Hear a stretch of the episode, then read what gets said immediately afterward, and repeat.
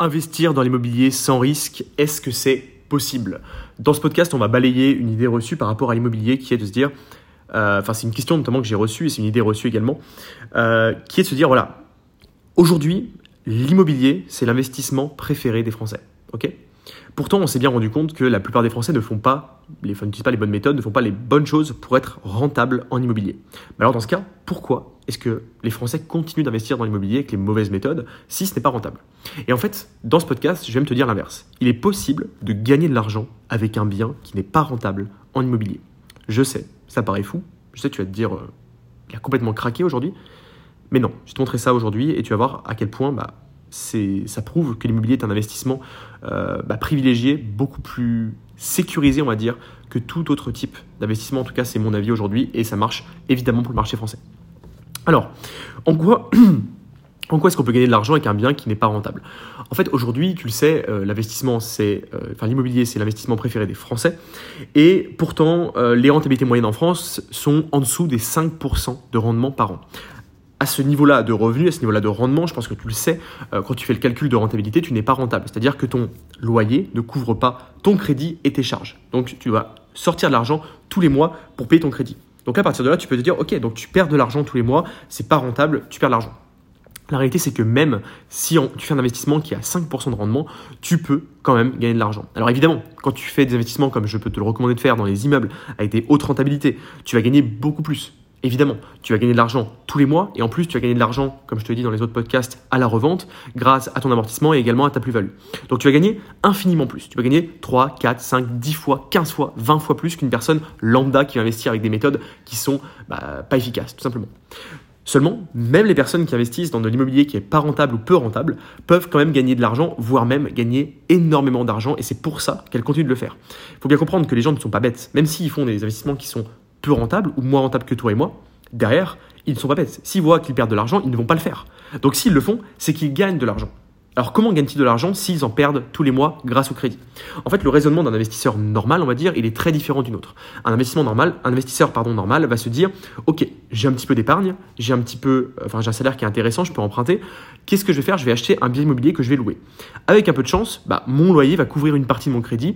Comme ça, je paye un petit peu tous les mois dans mon investissement et à la fin, bah, j'ai un bien qui se sera payé en partie avec mon locataire, en partie avec mon argent. Cette personne-là, elle se dit pas le but, c'est que je génère du bénéfice chaque mois. Elle se dit, je veux que mon bien m'appartienne à la fin. Et surtout que ça ne m'ait pas coûté le prix des mensualités. Quand on achète une maison, par exemple sa maison à soi, sa résidence principale, on paye l'intégralité du crédit. Tous les mois, on sort de l'argent de sa poche pour payer son crédit et à la fin le bien nous appartient. Mais on l'a payé, on l'a financé de notre poche. On paye les intérêts, on paye l'amortissement, on paye les assurances, etc. etc.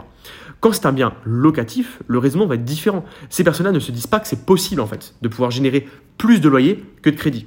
Donc ce qu'elles se disent c'est quoi? C'est que mon loyer va payer une partie de mon crédit, je paierai le reste et dans tous les cas je suis gagnant puisque même si ça ne paye pas l'intégralité, au pire, j'aurais peut-être payé même pas la moitié de mon bien de ma poche, le reste ayant été payé par mon locataire.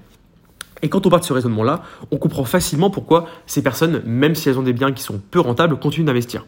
Déjà, ce qu'il faut comprendre, c'est que la tendance de l'immobilier sur le long terme, elle est à la croissance. Euh, évidemment, il y a des variations, il y a des crises, c'est normal. Ce qu'on appelle des cycles économiques. Donc des fois, ça monte, des fois, ça baisse. dans tous les cas, ça suit des cycles. Et sur le long terme, quand tu regardes de manière lissée, l'immobilier prend de la valeur. C'est normal. Du coup, même si ces personnes font des investissements qui sont peu rentables, derrière, quand elles le gardent suffisamment longtemps, en général, elles vont quand même gagner de l'argent en termes de revente. Donc déjà, il y a une grosse, en général, des grosses plus-values à prendre, surtout quand les biens ont été achetés dans des endroits qui sont bah, assez bien valorisés. Et en général, les endroits où c'est peu rentable sont des endroits où les biens sont valorisés et prennent une bonne valeur sur le long terme. Ça, c'est le premier point. Mais le second point qu'on oublie, c'est également l'amortissement du bien tous les mois. Même si euh, la personne ne fait pas de bénéfices tous les mois, même si elle doit sortir de l'argent de sa poche, si elle a les moyens, déjà, c'est pas vraiment un problème pour elle. Et en plus, sur 10 ans, sur 15 ans, elle rembourse son crédit. Et son locataire rembourse également son crédit, puisque bah, il paye un loyer, même si ça ne paye pas l'intégralité de la mensualité, ça en paye en général au moins la moitié. Donc dans tous les cas, la personne se retrouve avec un bien qu'elle a payé finalement qu'à moitié. Elle aura payé de sa poche la moitié du bien.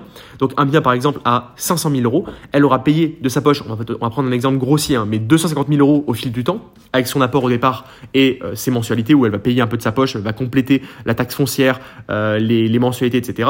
Un bien à la fin qui vaudra peut-être beaucoup plus que 500 000 et qu'elle pourra revendre en ayant payé finalement de sa poche que, entre guillemets, que 250 000 euros. Donc même sur ce raisonnement-là, on peut imaginer qu'une personne puisse bah, gagner plusieurs centaines de milliers d'euros sur euh, quelques décennies avec un seul bien immobilier simplement en ayant acheté un bien qui n'est pas forcément rentable, mais euh, qui a pris de la valeur et qui a été remboursé au moins en partie par le locataire. Et à partir de là, bah, franchement, c'est rassurant pour un investisseur. Puisque même si tu achètes un bien qui n'est pas forcément rentable, eh bien, globalement, à moins que tu achètes du neuf, très cher, survalorisé, globalement, sur le long terme, tu gagnes quand même de l'argent. Et ça, c'est quelque chose qui est extrêmement rassurant. Parce qu'aujourd'hui, tu as des gens qui se mettent un, stress énorme en se disant Ouh, j'achète ce bien, là, il est à, il a 11% de rendement, mais j'ai peur que si mes, mes travaux dépassent un peu, je tombe à 10,5%. Ok, mais même si tu tombes à 10,5%, tu es déjà extrêmement rentable et tu gagnes quand même beaucoup d'argent sur le long terme. Il faut bien le comprendre. L'investissement, c'est pas juste se dire, ok, je vais gagner euh, des milliers d'euros dès le premier mois, etc. Euh, si, ce que tu penses, clairement, t'es pas au bon endroit. Euh, je t'ai expliqué plein de fois que l'immobilier, c'est un jeu long terme. C'est pas quelque chose qui, se fait sur, sur de 20, 20, jours, 30 jours, etc. donc, ceux qui te font croire ça, d'ailleurs, bah, forcément, tu le sais, ce sont des, des gens qui, qui essaient de t'arnaquer. la réalité, c'est que l'immobilier, ça prend du temps, ça prend de l'expérience. Alors, à part avec l'achat-revente, l'achat-revente, c'est différent. Ici, on parle de locatif. L'achat-revente, ça peut être évidemment très rapide, mais avec du locatif, ça prend du temps et surtout ça prend de l'expérience et euh, de, on va dire de, des bonnes méthodes. Donc aujourd'hui, si tu suis les bonnes méthodes, celles que je t'enseigne, forcément tu vas aller extrêmement plus vite que ces personnes-là. Mais dis-toi bien que des personnes aujourd'hui investissent dans des biens qui sont peu rentables, voire pas rentables, et qui gagnent quand même de l'argent. Donc toi, avec les bonnes méthodes, tu es quasiment certain, si tu fais pas n'importe quoi, d'arriver dans des rentabilités qui sont vraiment beaucoup plus importantes et de gagner beaucoup plus sur le long terme. Je te le rappelle, l'immobilier, c'est littéralement exponentiel. Une bonne action, elle peut te rapporter énormément plus sur le long terme.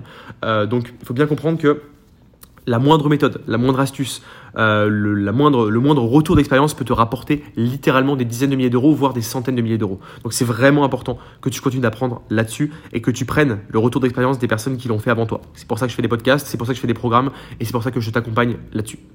Voilà, je te laisse pour ce podcast. Tu es libre de recevoir mon livre directement dans ta boîte aux lettres en allant sur un des liens du podcast ou en allant sur deveniraffranchi.com slash podcast. On se retrouve dans le prochain épisode et dans le livre si tu, si tu décides de le recevoir, ce que je te recommande bien évidemment. À bientôt et bonne journée à toi.